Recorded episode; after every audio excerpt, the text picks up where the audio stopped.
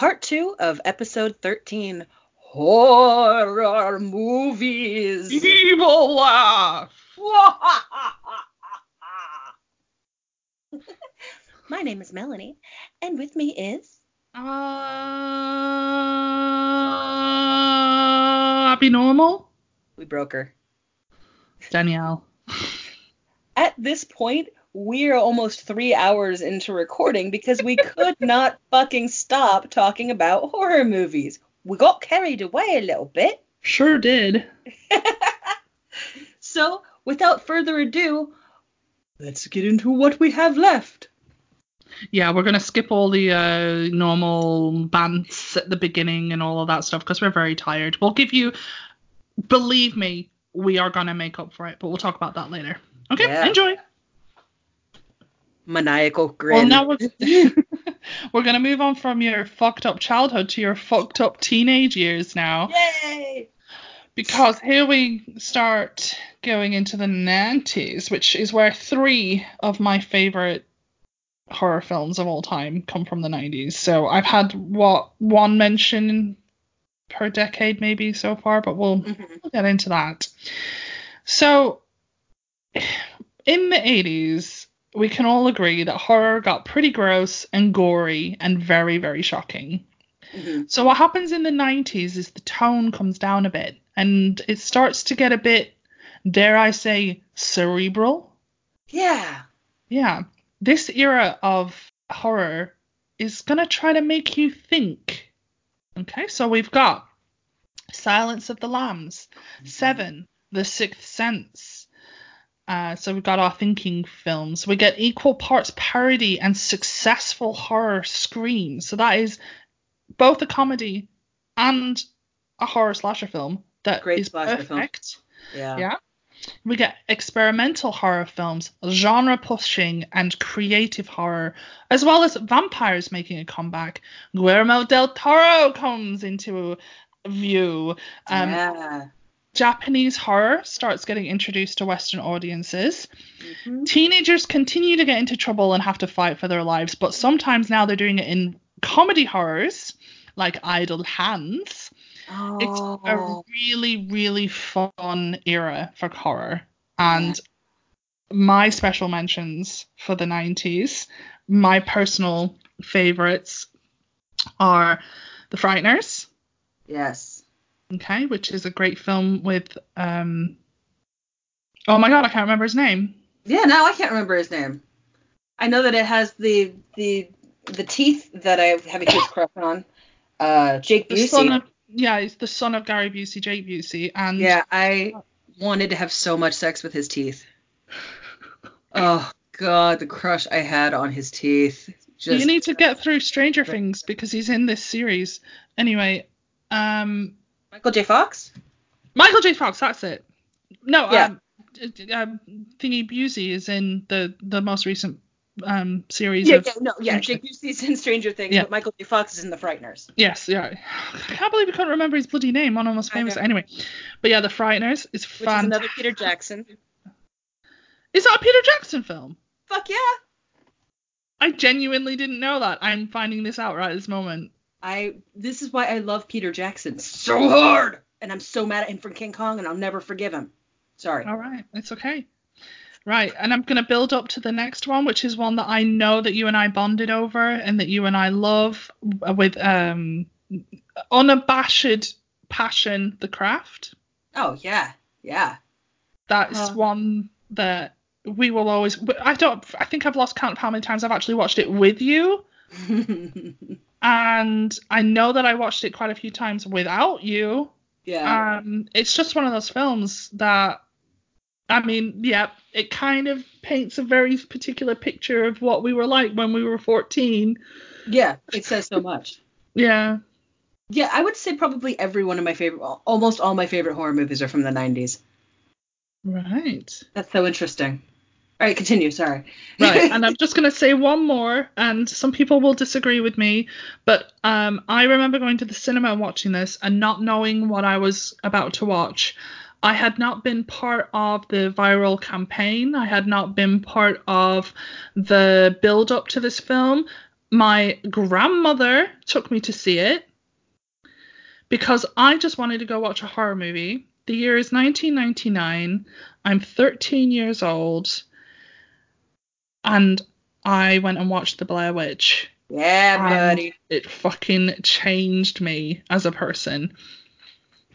I mm-hmm. was just I don't know how to dis- explain. I jaw-droppingly entertained from beginning to end, and I ate it up. I thought it was real from beginning to end. I We was all did. terrified. Yeah, totally. People don't realize that out of context that the Blair Witch was the first sort of viral, famous film before it came out. So they Yeah. released all of this fake information about this group of people that never existed. I didn't know all of this. Even though I didn't know all of this, I watched it, and the way that they present it to you in this found footage style, which by the way is new to the 90s, Yeah. um, makes you just believe it and you eat it up. Nothing's ever been given to you like this before, and you're thinking, "Holy shit, what the? F- why are we watching this?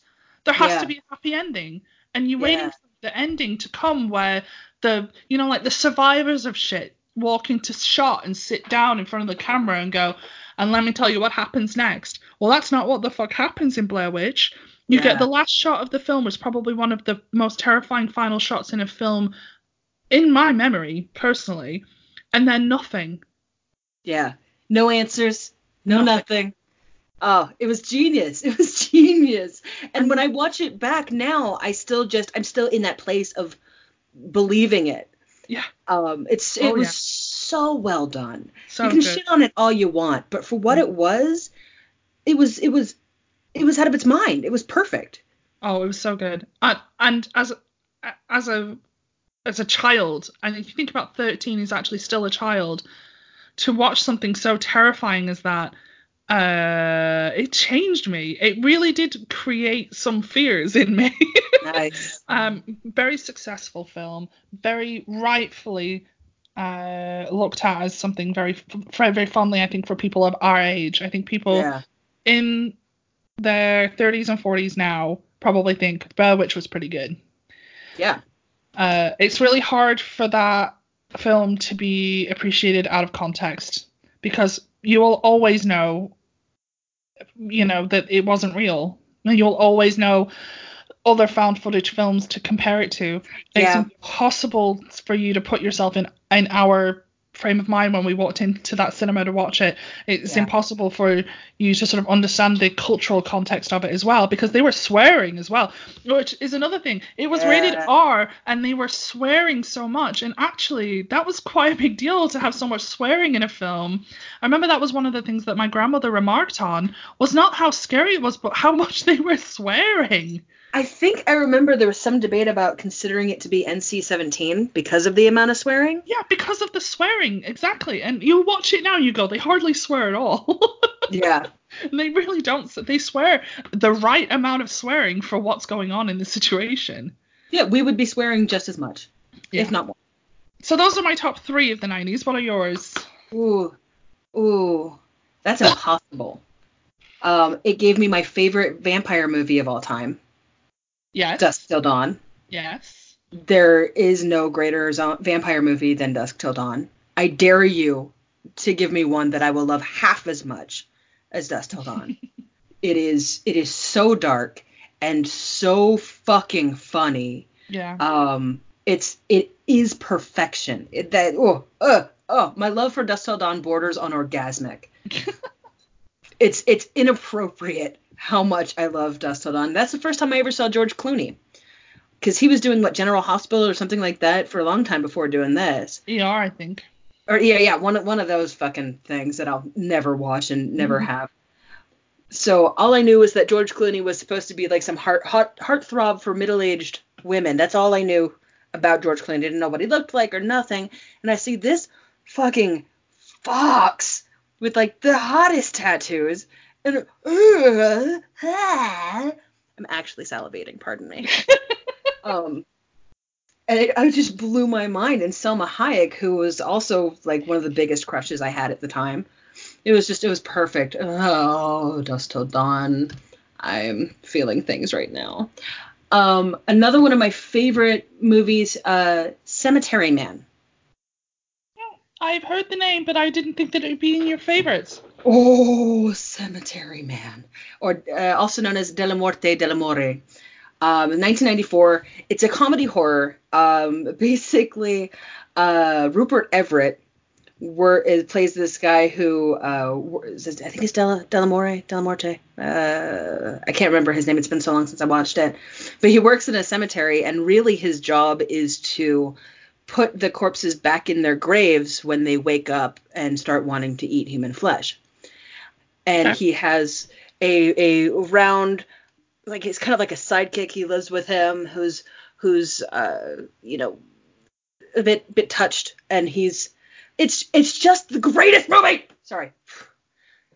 Cemetery man. You have to watch it danielle. You will you will shit the bed. It is so good.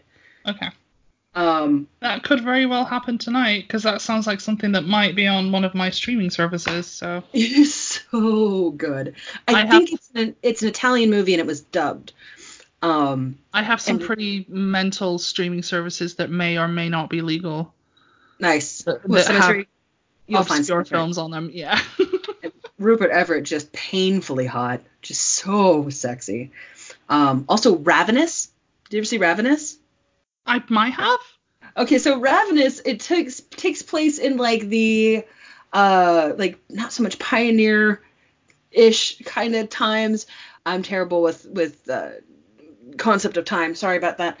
Um, She says to an archaeologist. I know, right? It's got Guy Pearce, uh, Robert Carlyle, Jeffrey Jones, David Arquette. It was made in 1999, and it's basically um, this guy. I believe he survived the Civil War by hiding under the corpses of his fallen comrades. So he's hailed as a hero for surviving, but everybody realizes, everybody knows that the only reason he survived is because he's a coward. And he is sent to this outpost and while he's at this outpost a man comes in from the wilds and he's you know dying and he needs he needs a hot bath he needs food long story short it's a cannibal movie and it's beautiful.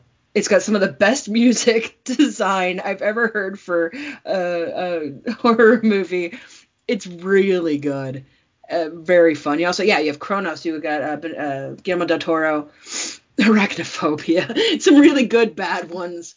Yeah. fucking oh and demon knight. Demon knight Uh-huh. I'd forgotten about Demon Knight. Holy shit. Yep. that's another one of my favorites That's in my bank.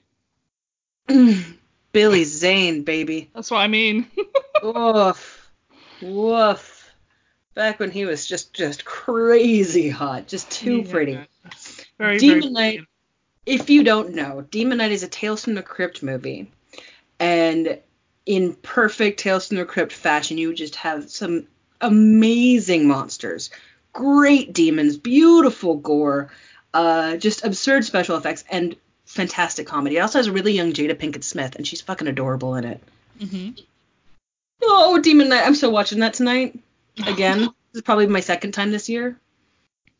Very Love. sweet. It's a good. It's a good one. It's a good one. I do. I do. I do like Demon Knight a lot. I'd forgotten about it. Um. Yeah. I'm thinking about Billy Zane in a cowboy hat now. Thanks, Mel. Yeah, baby. Oh, Right. baby. Um, let me just bring out two more. Um, well, maybe just just a couple more, because in the '90s we also had, um, yeah, sort of like the rise of teen horror, such as like I know what you did last summer. Oh yeah. Uh, very good point. You know, teen slashers like that, which hadn't really been, because in the '80s you had the teen horror, but it was more like, which we completely fucking forgot to mention, uh, Freddy Krueger. Yeah. We did forget to mention Freddy Krueger. totally forgot to mention uh, uh yeah how could we do that nightmare on elm street but yeah in the 80s it was a lot of like you know jason and and all those bad guys killing killing on teenagers but didn't have a whole lot of teenagers killing each other so we had that with scream we had that with i know what you did that i know what you did last summer um Idle Hands. Idle hands things like that The Faculty. the faculty yes i actually got one of the slugs from the faculty. Oh, nice. Yeah, I lost it many, many years ago. But my mom dated uh she dated somebody at the KNB Special Effects Lab. So we used to be able to go and visit and it was great. I got to see all the deadites hanging up against the wall, the big cool. flying deadite from uh the end of Evil Dead 2, I think. Or it was either the one from the end of Evil Dead 2 or the one from uh, Army of Darkness. But there was this big winged deadite hanging from the ceiling. And uh yeah, they gave me one of the slugs. I was very excited. I was I was so proud because I loved the faculty. I was going to say we definitely get suddenly the teenagers fighting back in the 90s. I did Mhm. kind of allude to it when I said like teenagers continue to get into trouble, but Yeah, yeah, yeah. yeah, it's uh, it definitely is the the era where because we've got some disposable income, when you are probably between the ages of 13 and 17, they start marketing to us because we are going to the mall and there are movie theaters in the malls, and Mhm. that is what we're doing. I'm not quite old enough yet to be seeing the films in cinemas. That's going to happen later in the 2000s. So we're of age probably from 2000 plus to be Mhm. like 99 maybe plus. But the sort of the what would you say generation X the Yeah. early generation X, they are going to the cinema, they are going to the malls, they are hanging out there, and they are seeing movies. They were in the 80s as well, let's be fair. Yeah. Uh, but the 90s, maybe was it cooler to go to cinemas? I don't know. And 90s was such a mall rat decade though. You Yeah. know, like, I, I don't But think it was was the 80s. it, yeah, it's just different. It's just different. Yeah. The, I think the the uh yeah, there was something about the 90s that had us at the mall really consistently. anyway, what was the other one? Oh, Misery. The one with Kathy Yeah, Kathy Bates. Bates, yeah? I think so. That's her name. Yeah. Yeah. So that was that was uh that was 1990 and that was a classic fucking horror movie.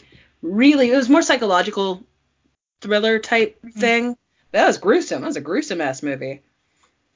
And it also had the last um Tim Burton movie that I actually enjoyed, being Sleepy Hollow. Yeah, Tim Burton goes real shit. Real. Yeah. He did Yeah. do good stuff in the 90s, though.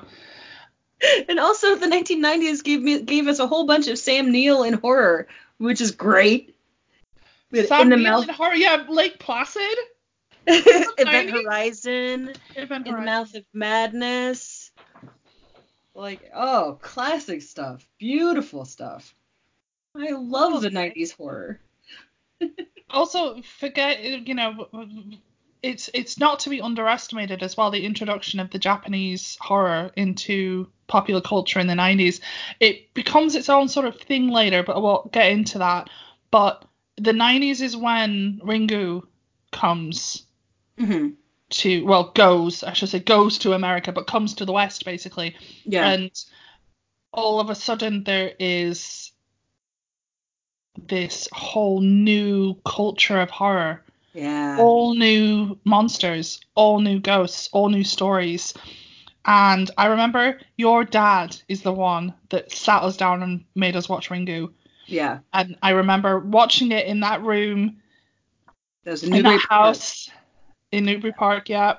And and just it, him going you're gonna love it. You're gonna love it. You're gonna love it you're gonna love it, but we're gonna and showing it to us, and I think we must have been, oh gosh, were we 15 or 16? 15? Gotta be 15. it had to have been like 14 or 15 yeah Yeah. And yeah, we did love it. It oh was yeah really good. So good. Well, after i saw the japanese ring that kicked up my deep passionate love for all japanese horror yeah. I'm- I almost immediately I was just like, all right, I need to watch watch Audition, which is Mhm. 1999, so it technically falls into the 90s category, Mhm. which is so out of its mind. And uh, then shortly after that, as we get go, go into the 2000s, we we got uh, we got you know um, The Grudge, which I hated the American version, but the original Ju-on, um, and its sequel Ju-Rei, Mhm. gorgeous. Just they they scare the shit out of me. Japanese ghost movies scare the piss out of me. Yeah, because it's new and it's different, and I I think that we might have seen it a few years after it had been released too. I want to mm-hmm. make that clear. that Yeah. the that your dad was showing it to us on on VHS. Like he was showing us a copy of it that he had had knocking about. It wasn't that it had just come or whatever. It was just that it missed us because we were too young when it was released in cinemas. But we were old enough to watch the release of it, and I'm pretty Well, sure the- it was a VHS. It might have been a DVD, but the I'm not 19 sure. the um American remake of The Ring came out in 1998. So I think it was made us after watch the original. I think we'd seen The Ring first. Yeah. and and my dad was like, well, if you want to, if you like this, you know, you should really watch the the the original. So we did, and it just kind of like blew our minds off. I think it might be out in the timeline a little bit. Just off the timeline a little bit because it, in 1998 I was only 12 years old, so I will not have seen that in the theater. So it would have been something that was coming later. So as we were discovering horror from maybe the five years, six years previous, ten years previous. Then he was maybe going, no, but you need to watch the original. The original is so much better, and that I'm might lying. have been the conversation. I'm lying. The original came out in 1998. Okay, Sorry. I thought so because I mentioned in my little spiel about the noughties how suddenly they just start remaking foreign language horror films, which Got is it. something you and I both disagree with completely. But Yeah. Mm. All right. Yeah. And my last mention of the 90s before we go into the noughties is uh, Brain Dead. Brain Dead, aka Dead Alive. okay, Uh, okay. yeah, once again another Peter Jackson film. He will he's he will always be a consistent uh, uh thing with me. I, I like I said I grew up on all of his movies. When I when I started working at a movie theater when I was about 16 and Lord of the Rings first came out. I remember seeing a poster for it. I was I was working at like I said I was working at movie theater I see a poster I'm all, "Oh, cool, Lord of the Rings movie." And I saw directed by Peter Jackson and I immediately in front of everyone collapsed to the floor cackling insanely because when I think Peter Jackson, I think Dead Alive. I think Meet the Feebles. I think um uh uh Bad Taste. Just like the worst, just grossest, gnarliest bad horror movie. No, they're not bad. Wonderful horror movies. Mm. Um just gore fests. And I'm all, and he's doing Lord of the Rings? What? Do they do they know who he is? But like you had mentioned with the Frighteners, I think that Peter Jackson he did these two movies that I think are what made him so perfectly applicable for Lord, of the Rings, and that was the Frighteners, which proved that he could handle a Hollywood budget and not get really bad with it. Um, but then he also made this other movie called Heavenly Creatures, Oh yeah, of course, yeah. which is beautiful. It is so beautifully done. He uses a few different art, uh, kind of like art mediums with it, like claymation, puppetry, and it's just so visually, visually stunning. Wasn't it a flop though? I, I don't know if it was so much a flop or it was just like yeah I guess it must have been a flop but it was it was it's beautiful I think it was just they couldn't be couldn't appreciate it Hmm. um because there's nothing bad about that movie that movie is just gorgeous and it's such a beautiful story like uh, uh, such beautiful storytelling and it's all tragic it's just so goddamn good but I think the combination of being able to handle this sort of high drama not a non-gory film and the the production value of the frighteners combined were like yeah you could probably do lord of the rings just fine And he did, but then yeah. ruined it later with The Hobbit. yeah let's not talk about later peter jackson all i care about is younger peter jackson Yeah, that's fine. oh and tremors all right last one that's that's that's, that's it tremors just just getting that in there. Tremors. boop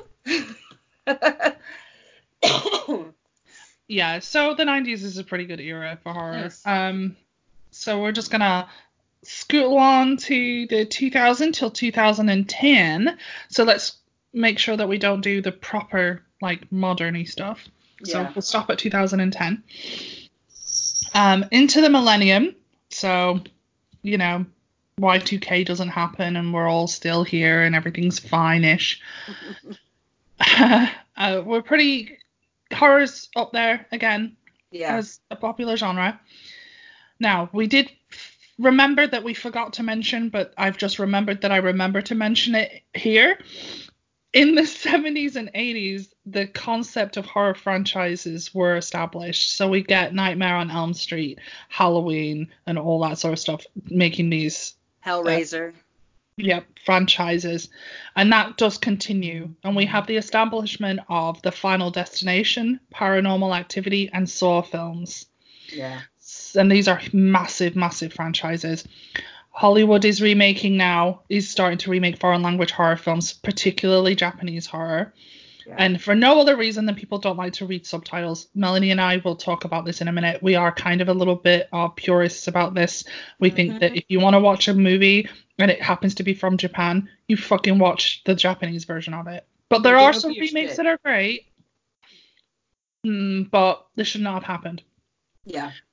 There's also a surge in the popularity of torture porn. Okay. Yeah. So notable mentions go to High Tension, Wolf Creek, Dog Soldiers, and Hostel.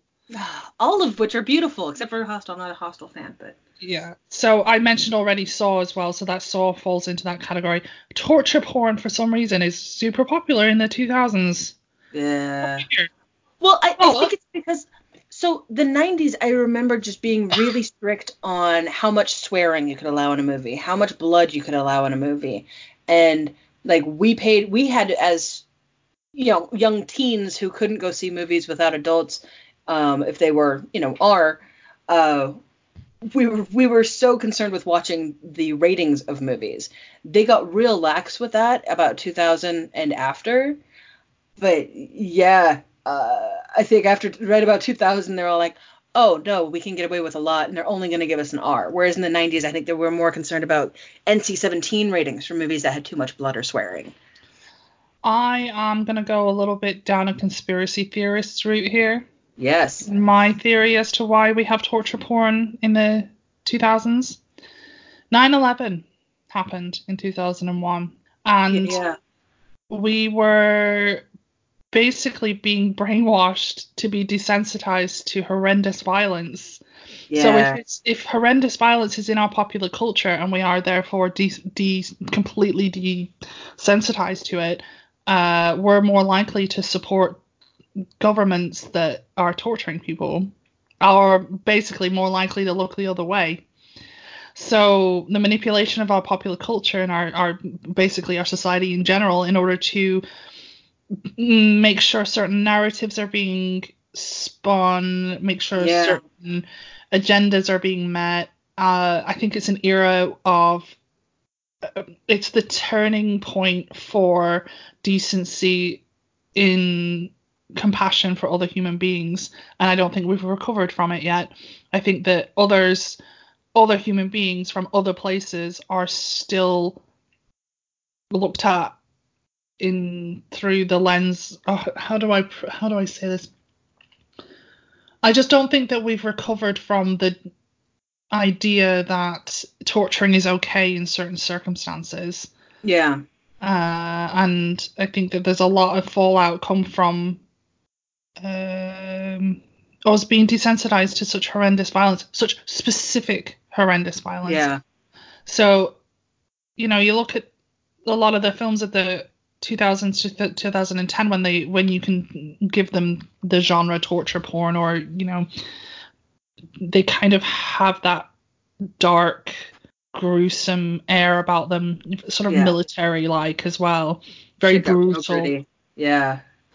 so I, I know that it's you know there's not probably one like entity like the Illuminati that's controlling all of these things, but I do think that there there are conversations that happen between powerful people, particularly powerful men.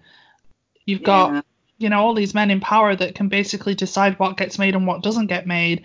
And I'm not saying that every single person in the creative industry were were a part of it, but I certainly think that the green lighting and the funding for these films was encouraged.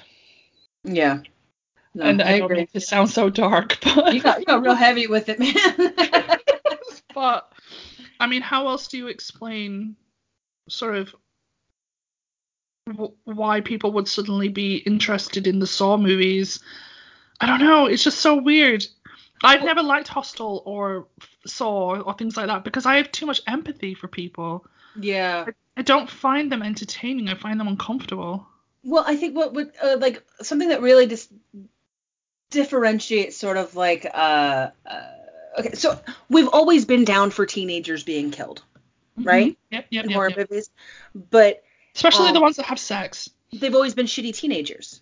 As far as we knew, we didn't know much about them. We just kind of assumed they were shitty.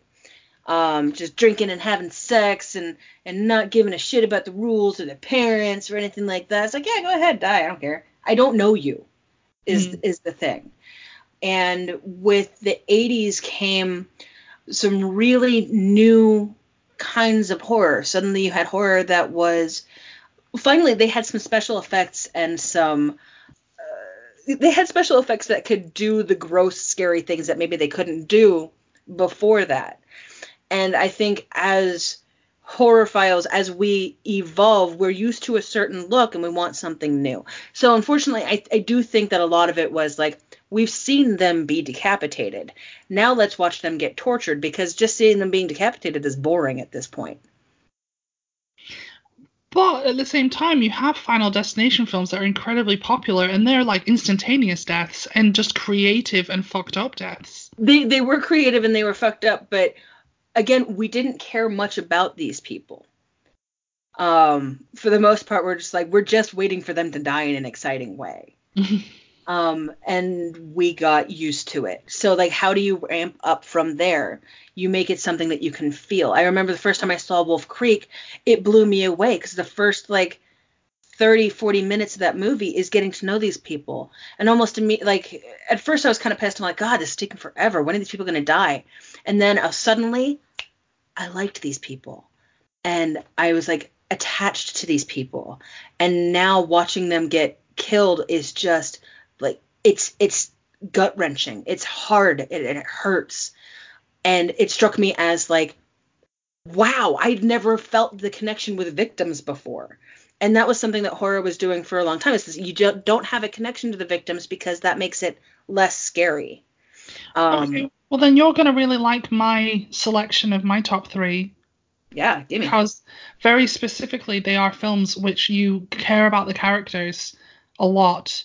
Yeah. And you go on a journey with them and you it's just these three are are you know I I had a difficult time just picking a few but these three stand out to me. But um we've got 28 days later yeah so 28 days later you've got a character who wakes up and a zombie apocalypse has happened and he has to not only come to terms with the fact that everyone that he knows is dead and that he's survived, but then now he has to continue to survive somehow. yeah he And immediately has to survive Yeah. Yeah. Um it's like being born yeah and the, it's it's an incredible film and it's got incredible music and it's got an incredible cast. Every single person in that film everything that happens there's a very particular point in the film where a beloved male character father figure looks up and a crow drops a um a bit of blood into his eye and your heart just breaks yeah because you care so much about these characters. I'm literally getting emotional thinking about it. When that one scene in that film is something that consistently makes me cry. When I watch 28 Days Later again, when that is about to happen, I look away, and when I hear it, and when I know what's just happened, I just I my heart breaks because you love him. You Yeah. love that character, and you you you know from that moment at the moment he knows it as well. Yeah It's horrendous and it rips your heart out. yeah Um, and another one that is also equally horrendous and has one of the most depressing endings to a film that has ever been made, I think, in the history of cinema. It, to the point where they re- they actually filmed an alternative ending, and then went with the depressing ending in the end, The Mist. yes So I am definitely not going to reveal what that ending was. Just be prepared for um, the most emotionally gut wrenching ending you'll ever watch in a film, uh, probably for your life. Yeah. But leading up to that point, the reason why it's so heartbreaking is because you care so much for these people, Yeah. even to the point where you care about the ones that are horrible. Yeah. Oh, absolutely. So the, the Mist, I woo, my my one of my favorite Stephen King books is The Mist. Mhm. It's this very short novella. and I read it and I fell in love with it. And my dad was, I think it was either my dad or my mom was just like, if you loved it, you should really listen to the audiobook version. I'm all, but I just read it. Like, no, no, no, no. Listen to the audiobook version. And so I did. And it was it was great. It was one of the first times you really experienced sound moving. uh so like footfalls going from your right ear to your left Oh right. kind of thing. And it, the the environment of it, it was just so perfectly read, and so I was already just fucking frothing at the mouth with love for this book. And then the movie came out, and I was not disappointed. I was so happy.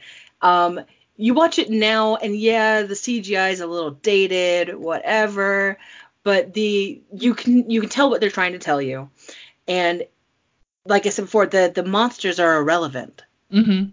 it's all about these people and how quickly they can go from one mindset to another. And I'm not going to go into what that is because if you haven't seen it, you really should. Forgive the CGI just to like really sink your teeth into the story. Yeah. Um at the the time, actually, I thought that it was pretty impressive. Oh, at the time. Yeah, at the time it was great. But, you know, 10 years later, not not as didn't stand up as well. to be fair, I haven't watched it recently, so Well, my big problem with my I think my only real problem with horror movies in the in the aughts in the 2000s Mhm. um, is that we got so excited about CGI that we used it in everything when practical effects would have been better. I am I I'm we're still doing that now, Mel. we've gotten better. We've gotten a lot better because what. I'm noticing now is that they'll build the practical effects and then they'll enhance them with CGI. That I'm fine with. Maybe But we're I- on a wave going back that way, but oh god, 'cause I- CGI nightmares. I think there's so many of us that are are like I said purists. We I love practical effects. I've always Yeah. been so so passionate about practical Agreed. effects. Special effects makeup and then you Give had me a shows like any day. Yeah, yeah, and then we had shows like Face Off and um uh what was the other one that had uh uh like the Jim Henson where they were building these Muppet these these animatronic creatures um just sort of reinvigorating that passion in practical effects. So I think a lot of us still we like that and almost any actor will tell you that it is way more effective be, to be acting across from a monster rather than just assuming a monster. Mm. Um, so that that was my only problem with the 2000s. I, I remember just being in it and going, God, I really wish they had done that in a real way. Yeah. Um, but I didn't have that problem with the Mist because they're they're so big that it was kind of hard to do that practically. Um, but I remember sitting in the movie theater and at the ending, I stood up and was cackling my ass off. it's the only I- way you can cope. I was laughing so hard, and everyone in the theater, the theater was full. Everyone in the theater was just like, "Oh my god, she is a monster. This person is evil. What is wrong with you?" And I'm just like, "Are you saying this? Oh my god, yes!" It was just, I was so so happy, and even Stephen King was happy with that ending. It was great. It's horrendous. It is the only way to cope with it is to laugh. Ah, I was so happy with that ending. Okay, so we can agree that The Mist was an incredible film with an incredible ending. Um, and so I'm going to talk about one that also used very minimal special effects when it could. And I think this is what makes this film very effective. You very rarely see horror mil- uh, sorry, monster movies where you don't see the monster very much until the very, very, very end. And mm. I could probably have been quite satisfied not seeing the monster at all, and they do a very good job of giving you just the right amount. Okay? Yeah, I'm The. Descent. Oh yeah, yes, yes. That's my favorite of the noughties. Nice. Yes. No. Oh God, The Descent is great. Still, Dog Soldiers is my favorite of his movies. But fuck yeah, fuck yeah. Um. Yeah. I, yeah. I almost would have preferred a few less of the monsters. Um, but again, that's another one where the movie is more frightening because of what the people are going through and less about the monsters. The monsters are just the environment. And the most of that movie is just they they're fucking underground and they are boned. yeah. They are They're so fucked. boned. They're it's already so goddamn scary, and Yeah. now there's fucking monsters in it. yes. It's, a, it's so effective. I've never watched a movie where I felt that I was going deeper into it oh yeah. they went deeper into it. The way that it's filmed you have to rewatch it to appreciate it because he mm-hmm. does start with wide shots and the shots get narrower and narrower and narrower and narrower and narrower and you're getting to the point where you're feeling just as claustrophobic as the characters and without revealing too much the very last shot suddenly you're not in this narrow shot anymore you're in a massive shot Yeah. of everything and suddenly everything's in perspective but in, in a very unreal way Yeah. and you are able to sort of comprehend everything that you've just been involved in and go, she's fucked, man. Yeah, yeah, yeah, fucked. And it's beautiful, beautiful storytelling. Yeah, my well, my favorite thing for horror movies and horror novels too. Um, some of my favorite horror novels do the same thing, where it's just like, uh, you went through all of this and you survived. You're never going to be okay again, Mm, you know, or like there's no happy ending here. no. That's my favorite way to end a horror movie because as as anybody who has survived something awful, things change, but you're forever fucking changed by this. Like th- things can maybe you're no longer in this bad situation, but that bad situation is going to be with you forever. Yeah. Um, and that's just how trauma works. Uh, so that's what I, I love a good horror movie that can really sort of get that across, and you don't see very often because the masses demand a happy ending. One of my favorite horror books is uh, uh, one of my favorite zombie books is The Rising by Brian Keene, and it does not have a happy ending. And the fans were so angry about it that they demanded a sequel where it continues because they could not end that on a bad note like that. I'm all, no, man, that ending was great. So a lot of the reason why we get so many happy endings is because people are too dumb to appreciate the reality of actual horror. I disagree. Really? I think the reason we don't get the the horror endings that we deserve is because the studios think we're too dumb to want Okay, it. fair. Totally I fair. think, yeah, I think that people are in control, and this is where this is going to perfectly lead into what I want to talk about the current state of horror cinema. But the people that were in control of big market, mass media, you know, blockbuster, whatever horror films are just satisfied coming out with a new paranormal activity or coming out with something that has been done for, before, giving people those happy endings. And do you know what? I think the audiences have had enough. And I think the audiences do want something different. And every single time says something along the lines of this movie didn't get made for years and years and years because the studios didn't think that it would be a financial success. But look at us now. I mean, Yeah. look at how many films are coming out that are completely changing the the the state of cinema, not just in horror, but in all genres in general. So I think um, there's probably a, a good percentage of the population, Melanie, that is exactly what you're saying. They Fair want their they want they want their just like easy to digest horror films like you know franchises that they're used to, and they like their happy little tweet endings. And those are the people that um, go to the cinema once a year, twice a year. Yeah, yeah. The people like us that I well fans. you know, I say us, but you don't get a chance to go to the cinema very often because you're kiddies. But they're getting to an age now where you're going to be able to start taking them to the cinema more often. Yeah. But me, Turner, and I see. Um, well, there is some points where we see two or three a month, depending on the time of year. So Yeah.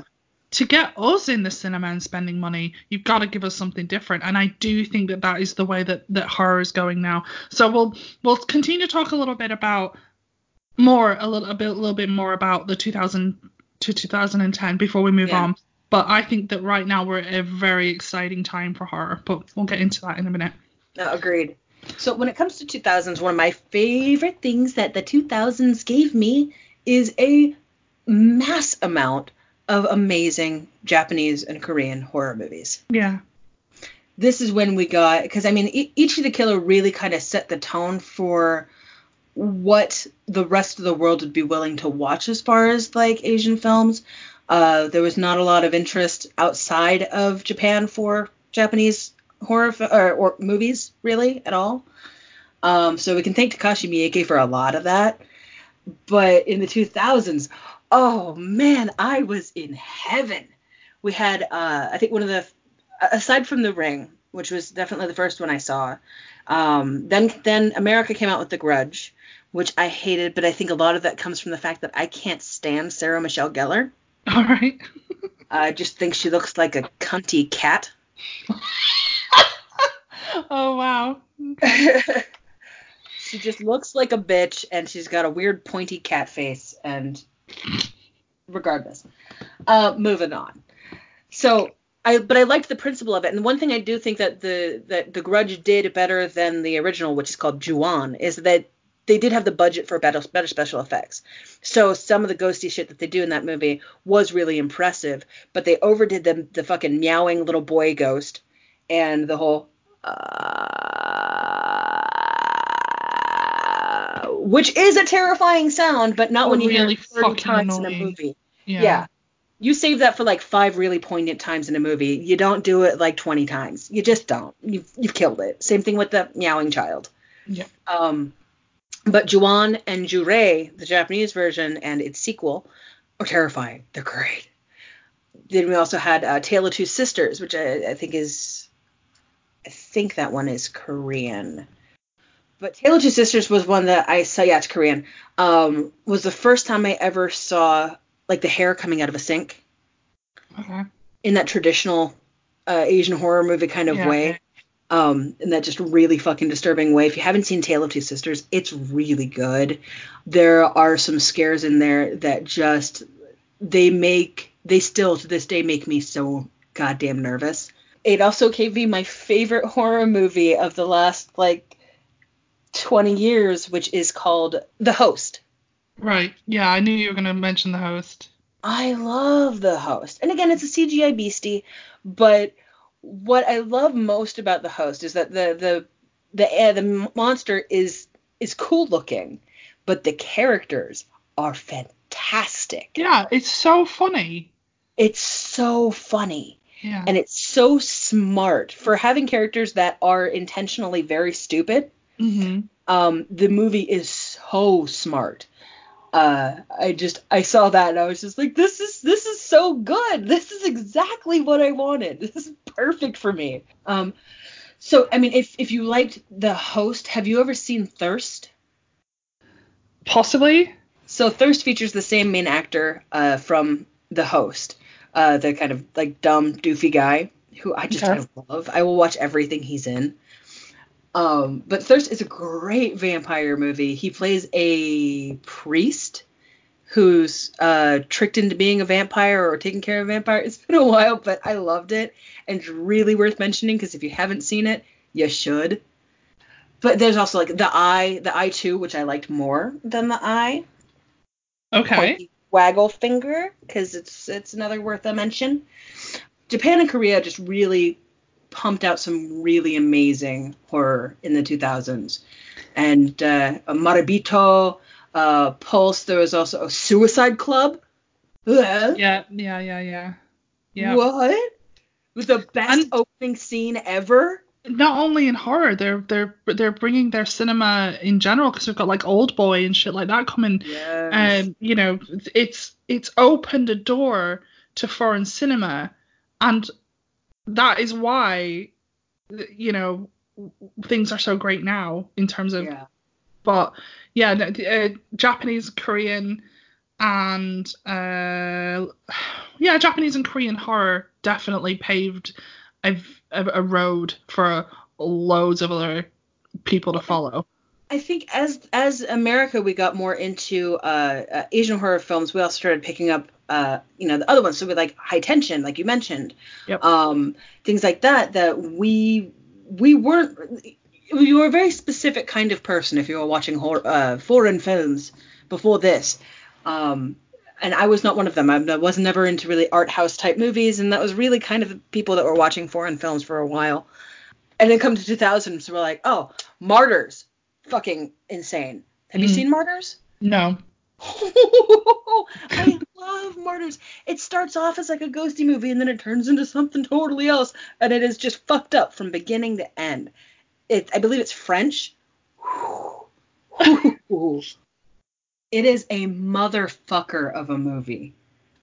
Really is. Because I recognized the um when you said about thirst, I just quickly googled it and I recognized the poster as being one that's been sitting on my uh, to to watch list for quite a while. It's fun. So I'll give it a I'll give it a I'll give it a view. Yeah, it's really fun. Also in the 2000s you had Rec. Oh um, yeah, yeah. yeah. Is that Which- post? Is that pre 2010? Yeah, that was 2007. Whoa. Yeah. Okay. Quarantine, Gosh, I think, was after. to- Sorry. Quarantine was after. No, Quarantine was made a year year later. Fuck you, Quarantine. Piece of shit. Rec Sorry. was just beautiful, beautiful, beautiful film. I'm so extra mad right now. I know we um genuinely Mel- Melanie and I agree on this 100% that remaking perfectly amazing films is, is an abomination. And I yes, Quarantine is one of the worst ones. Yeah, I know. I agree. I think it's disrespectful on so many levels. It was made a year later. That is awful. Yeah. It's like they'd already decided before they'd re- finished it that this was going to be remade in English. There's so many Spanish horrors that started to come out. There's like, this is what's great though, Melanie. What's happened now? This perfectly segues into what I want to talk about, which is because of this, I think people started being like, no, I want to, I want to see the original. Yeah. And now we have a horror. Uh, how do I describe this? Uh, like a horror community, which is more inclusive than any other genre of cinema. Yeah. You have films from Iran, from if Afghanistan, from France, and from Spain, and from Portugal, and from Australia, and from Japan, and you've got Indian horror films. You've Yeah. you're learning about Indonesian ghost stories. You're learning about Native American ghost stories, and you're learning about all of a sudden it's not about white folklore, you know, white European folklore anymore. Yeah. It's not about our uh, well-established fears and tropes. We are right now in 2019. I think we're on the top of a just an incredible new wave of horror cinema where Yeah. it's inclusive of, of all cultures and countries and we want to watch it in its original form and we want to learn what scares the tits off someone from Japan as well as someone from Indonesia as well as someone from Brazil. We want to know and Yeah. especially want to know what scares black people because I think that Jordan Peele is probably going to be the next big name in horror. Oh yeah. Um, I think he probably already is, but I think that suddenly, I think we're going to be using his name. I think in the future we're going to be using his name in the same sentence as Carpenter and Argento and all of the greats. I think Peele is going to be in there. His first two with Get Out and Us are both, I think, flawless pieces Yeah. of cinema. They are Absolutely. so yeah. So right now is so exciting because it means that all these cultures and all of these different you know social statuses and all sorts are making films and we are actually willing to consume them and we're going to go out and we're going to go spend our money on it and we're going to go watch them in cinemas. And if they don't want to put us out put them out in cinemas We'll make it netflix will do it. Someone will stream it. All these independent filmmakers are going we don't need to go to the studios anymore because guess what? Netflix will give us five million dollars. Yeah. To go and make annihilation or whatever make this fucked up film Yeah. that was supposed to get a theater release, but Netflix was like, nah, you can sh- stream it because for whatever fucking reason the studio's backed out, and it's Yeah. one of the most successful films of the of recent horror, you know, and it is beautiful. Have you have you ever managed to see Annihilation yet? Not yet. No. It's uh something else.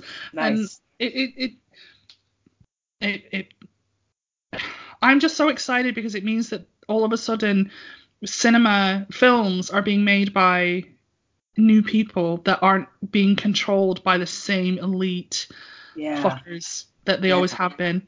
And we're finally getting stuff through. Also in in um in England, in Britain, uh, we're getting you know there's squeezes on the art funds.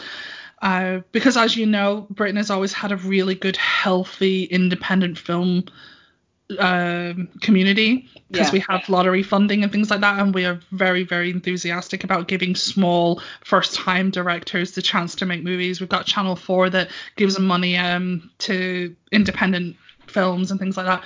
But that's a, that's being squeezed right now, obviously, because we have to sort of be very careful with where money goes these days.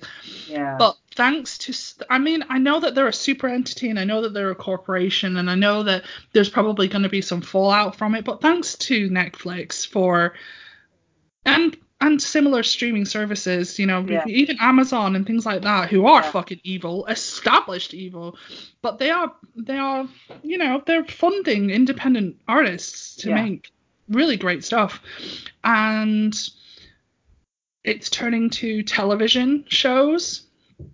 Um, so we're getting television shows that are just as good quality, if not better quality, than films. We are Yeah. no longer a slave to. Wait, sorry, I hate to use that term. We are no longer under the control of a out of date, old fashioned elite Yeah. of people. yeah. And thank fuck for it because there's so much great cinema that's come out. Um, I mentioned Get Out and Us already, but and you mentioned last week The Witch, which I think is probably one of the best horror films of the last 20 years. And Yeah. also, uh, I don't know if you will like it though. I don't know. This one's my favorite so far. Uh, not favorite so far, but sort of like one of my favorites of the last 10 years. But it follows. Oh yeah. Oh yeah. Okay.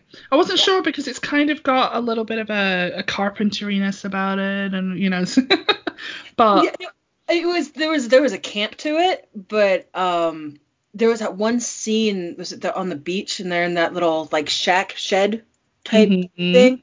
Oh man, that scene fucked me up. That scene fucked me up hard. I'm like, no, no, no, no, no.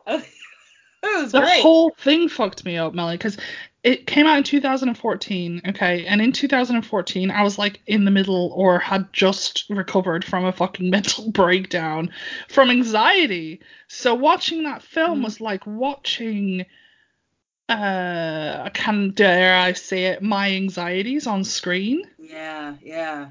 and you know it it it definitely definitely got under my skin yeah. that's one that it's funny i say under under my skin because that's one that i can't watch. It's called like it's got what's her name? Oh, is it called under the skin? It's got her from ghost world and she's scarlett johansson scarlett johansson where she plays an alien from another world and she's here to eat up human men. I couldn't actually get through it because it was so anxiety inducing Yeah. and the music is like that really high pitched violin stuff. Oh, I hate that. Yeah. It won an award the soundtrack, but um it, it I couldn't watch it. I had to leave because of the fact that I was kind of going through a rough time, but I was able to watch it follows because we went to see it in the cinema and it was a, a very positive experience. The whole day had been nice and we'd go in and watch it. So everything was comfortable and everything was nice. I had nice salty popcorn nice. and a terrifying movie. It was so good. I'm glad you like it because it, I think it's a bit more marmitey. you know what movie fucked me up in, in a very similar way? Mhm. Babadook. Yeah, I see. I think that's. Mm, I didn't really like Babadook, but you really liked it. You really rated it, which has made me want to watch it again. So my experience with Babadook, I think, is very different from probably every other person who's ever watched Babadook. Okay. So at the time, my boyfriend was away a lot. He was um, setting up store. He was working for. He's working for this company and setting up stores in different locations. So he would be away for like a week, two, three weeks at a time. Um, and I had a maybe one year old daughter and my like three or four year old son. So my children were very little and I was home alone a lot. And I was doing the single mother thing. So Right. or not, not not single mother. Yeah, it was essentially feel it felt like I was a single mom and I wasn't working. So I was stay at home single mom with like no real money coming in. You know, my boyfriend was bringing in some money, but like I wasn't doing anything to bring in money on my own, which makes you feel really fucking useless. Mm. And I also had PPD, postpartum depression. Right. So I was not okay. I was in a very bad place. Phineas, I'm fine now. Calm down.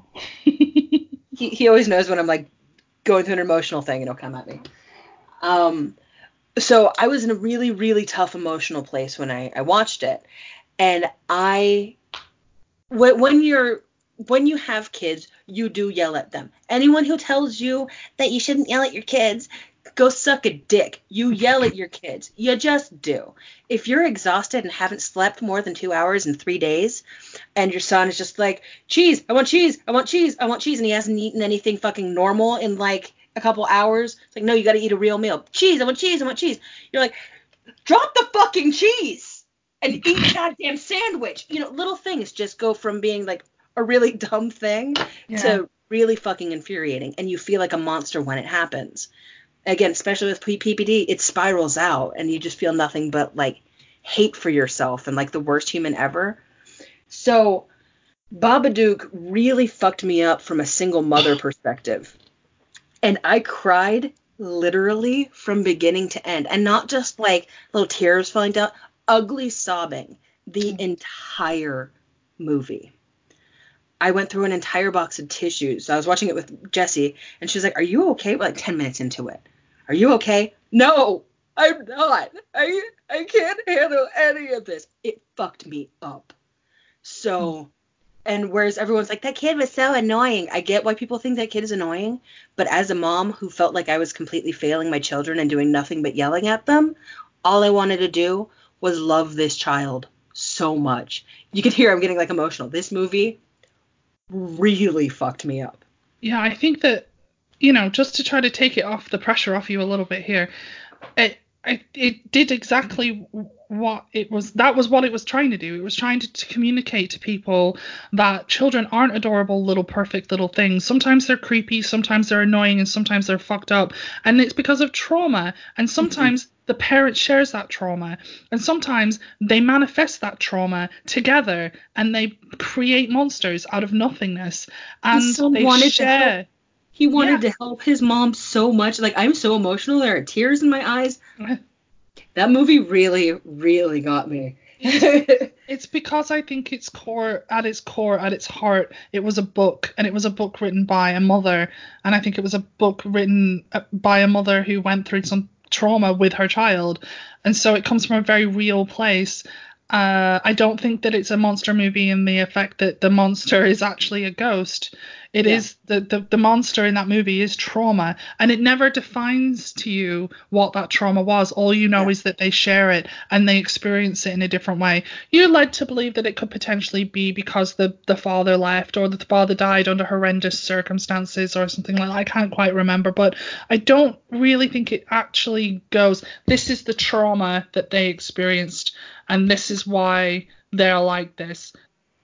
it, to me, it read like the monster was the mom's own mental illness, um, unrequited, like not taking care of, yeah, not having dealt with that trauma. Yeah, and not healing from it turned into really extreme mental disease. And, and yeah that's and what you believe paranormal things are. You Yes. said last week that you know you believe that the manifestation of these things are what creates hauntings and creates spirits. yeah And so she made the Babadook. She made it out of her own uh, mental struggles. Yeah. and like so for me the babadook was never scary i thought he was cool looking but he was never scary that movie never at any point scared me that movie only ever emotionally just fucking gutted me Yeah. Yeah. So, like I said, I think my experience with that movie was a little different than most people. I think a lot of people loved that movie for the monster and, you know, for for the implied message of yeah, uh, trauma and and dealing with that. But I was dealing with it in a very real way at the time of watching it. I was just like, "Oh, this is too much, man. I can't." Calm your tits, woman. I was wrecked. Right. Is there any other horror movie that you want to do honorable mention to, horror, entertainment, or anything like that before we wrap it up? literally all of them. Um, what a, another one that that popped into my head a couple minutes ago, and I'm like, don't forget it, don't forget it, is um, The Devil's Backbone, Okay. All right. which is an early Guillermo del Toro movie. One of the most beautiful ghosts I'd ever seen. uh, this little boy who uh, died underwater and cracked open his skull, so he's got like Yeah. blood flowing Love up from his head. Yeah, yeah, that's good. Yeah. Just gorgeous. And that movie is another another one that's just an emotional fucker. And it's yeah, that movie's really intense. Um, high on the drama. Not, I mean, the scares are there, but again, it's another one where it's just about the emotional, uh, what these people are going through, particularly these children. That's a motherfucker. Go see that one. That's that's yeah. beast. I would go Um, into Guillermo del Toro a bit more if we hadn't mentioned him so much in the uh, gothic horror episode. Everybody, well, everybody knows we love him. we So- love him. Yeah, because there's uh, obviously his his work borderline borders on on on many genres and horror being one of them. yeah, Uh, and we love him very much. yeah. And we will go see anything that has his name attached to it, like. You know, just go. And I'm so glad that I do because I would never have gone to see Pacific Rim, and I actually really like that movie. I saw that movie drunk off my ass in 3D, and as much as I did enjoy it, but I was we were really close to the screen, Oh no! and I was really drunk, and I have a huge crush on Charles Charlie Day. so I'm sitting there, I'm all, oh my god, his pants in 3D is like my favorite thing. These pants, they fit him so well. I can only see his pants. It's gorgeous. Yeah, I, I was really focused on his pants for a good chunk of that movie. I was Um, really excited for a second there because I also saw it drunk, but I saw it at the back of the theater. Um, I and like I three kept rows going, from like the I kept going to Turner. It's like watching Power Rangers, but for grown-ups. Yeah, yes. And I kept going every time they did like moves.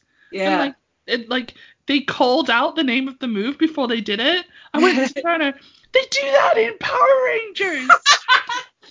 it's Morphin time. And like rocket punch, boof, and oh, mm. I loved it. It was like the inner twelve-year-old was just getting all of the entertainment. Anyway, that is not a horror. no. Segue, sorry about that. very, very clearly not. Okay, well that concludes part two of episode 13. We hope you enjoyed it as much as we did. Um, obviously we went on one, and I left. uh, Sorry, and we've left quite a, a lot in there for you to digest, and a lot of films for you to go and watch. We're not going to pick a random topic this week, uh, because we have a super special secret surprise episode going to be recorded pretty soon. Uh, we'll be making tantalizing announcements as we get closer to the launch day. But in the meantime, Melanie, well, can you tell people how to reach us? So, if you liked any of the horror movies we've mentioned in the past two weeks, roughly, what, 200 movie titles we've thrown at you. Um, if you have any suggestions for topics to come, any ideas, or you want to call us out on our bullshit on episodes past, you can reach us at zombiefishbowlpodcast at gmail.com. We are also on Facebook, Instagram, and Twitter at Zombie Fishbowl or Zombie Fishbowl Podcast. We're easy enough to find and we'd love to hear from you. So please do so. Also, we are on iTunes, so if you want to subscribe, leave a review, drop some stars, just basically stroke our egos like the uh, greedy little bitches we are, we'd really appreciate it. Yes, please. Okay, so Melanie, do you have a quote for us? I do, I do. Hold on. So when it comes to finding horror quotes, there's so many. There's so many. Yeah. Did I want to just end it on "We're coming to get you, Barbara"? Uh, well, do do we want to end it on Dead by Dawn, Dead by Dawn? There's so there's so many. So this quote, I liked it. It's not particularly from the best of the series, but glorious is it not? The creatures who walk its surface, always looking to the light, never seeing the untold oceans of darkness beyond. There are more humans alive today than in all its pitiful history. The Garden of Eden, a garden of flesh. From Hellraiser's Bloodline. oh, beautiful.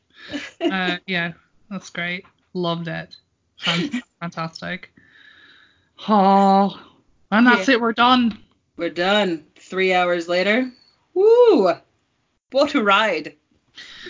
So thanks everyone for listening to us go on and on and on a bit. Um, yeah, and next time you listen, it'll be like nothing you've heard us do before, mm-hmm. and we hope you like it. And we're really looking forward to it. Uh, it should be good. Yeah, and if you're frothing at the mouth for more information, seriously, hit up hit us up on the social media. You'll get some clues. It'll be exciting. You'll kind of put it together. Yep, yep, yep, yep, yep, yep. Now I'm out of steam, and I'm gonna go eat some pie. I love you, Melanie. I love you, listeners. Bye bye. Don't panic! Ah! I love that the cat meowed after he did that. he panicked. meow? Meow?